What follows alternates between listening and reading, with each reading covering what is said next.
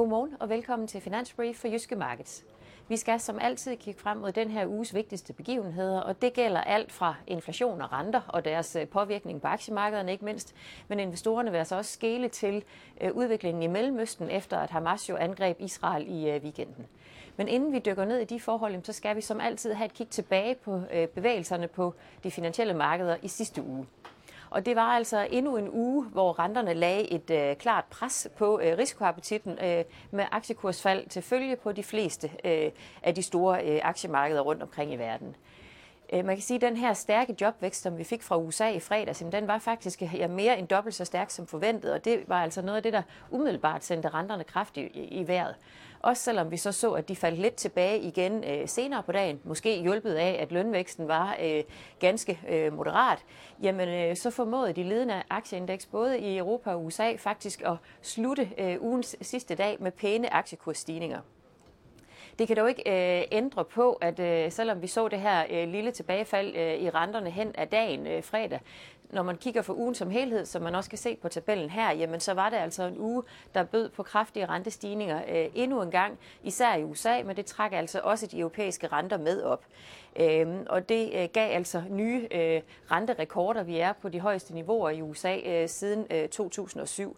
Og derfor øh, kan man sige, at i lyset af det er det egentlig interessant, at SP500 faktisk formåede øh, at få et lille comeback i sidste uge, øh, som tabellen her viser en øh, stigning på en halv procent. Og det var altså især sådan noget som IT-aktier og aktier inden for kommunikationsservice, øh, som, øh, som trak op. Det her lille comeback i sidste uge, det kommer så vel at mærke efter fire uger i træk med fald, og når man kigger øh, og måler i forhold til, øh, til toppen i starten af august, så ligger øh, S&P 500 altså stadigvæk øh, mere end 6 procent øh, lavere end det. Så synes jeg også, det er bemærkelsesværdigt, at vi i sidste uge så, at olieprisen faldt med de her øh, omkring øh, 8 procent. Øh, øh, især trukket, øh, kan man sige, af vækstbekymringer.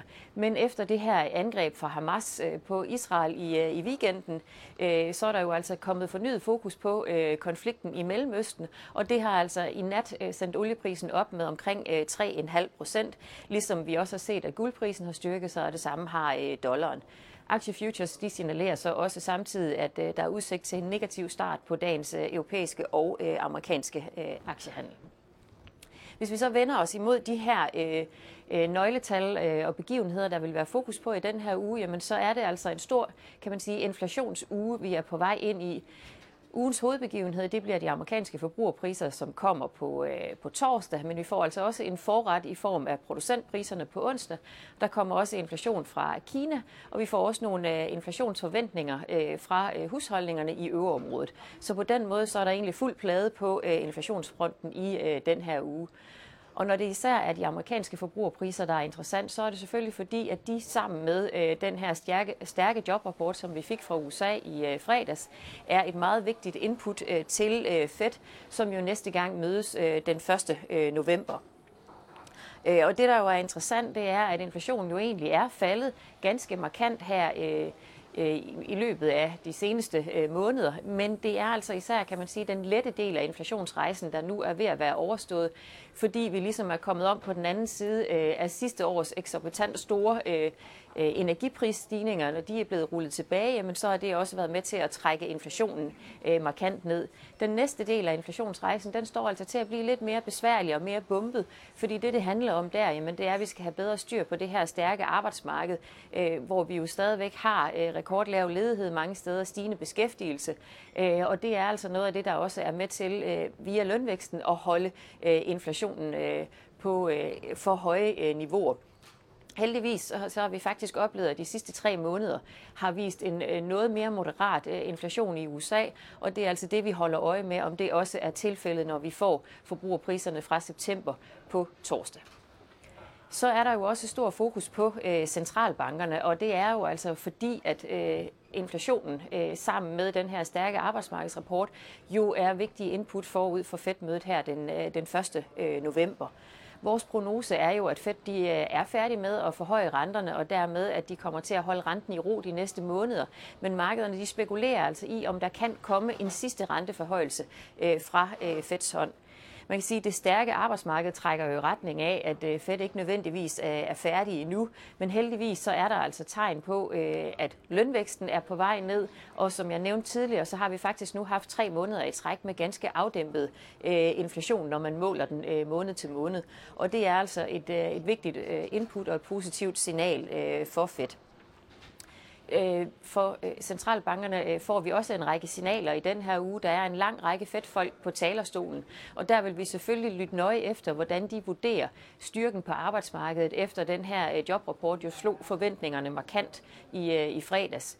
Øh, og vi får også et referat fra det sidste Fed-møde, og det var jo det møde, hvor Fed jo holdt renten uændret, men samtidig signalerede, at de ikke nødvendigvis var færdige med renteforhøjelserne, og de også skubbede forventningen til rentenedsættelser længere ud i fremtiden. Og det var faktisk noget af det, der har været med til at kan man sige, sætte ild til obligationsmarkederne med nogle kraftige rentestigninger øh, til følge siden da. Øh, og derfor er det selvfølgelig også interessant at se øh, konturerne fra det her referat, øh, hvor bredt det er funderet i øh, komiteen øh, hos Fed. Den her uge betyder, øh, byder også på flere øh, ECB-taler. Vi får også referat fra det seneste ECB-møde. Der er vi øh, fortrøstningsfulde omkring vores prognose, hvor vi forventer, at ECB altså er færdig med øh, at hæve renterne. Det var altså også det signal, vi fik efter septembermødet. Øh, så på den måde vil det formentlig især være Fed-folkene og ikke ECB-folkene, der vil være fokus på. Den sidste ting, der er værd at lægge mærke til i den her uge, det er, at vi også så småt får skudt den amerikanske regnskabssæson i gang. På fredag får vi de første regnskaber, det er for banksektoren. JP Morgan, Wells Fargo, Citigroup er nogle af dem, der melder ind med regnskaber. Og det vi egentlig især holder øje med i de her regnskaber, det er altså effekten fra de her kraftige rentestigninger på øh, bankernes indtjening. Og med de ord er vi nået til vejs ende i øh, dagens finansbrief. Tak fordi du så med.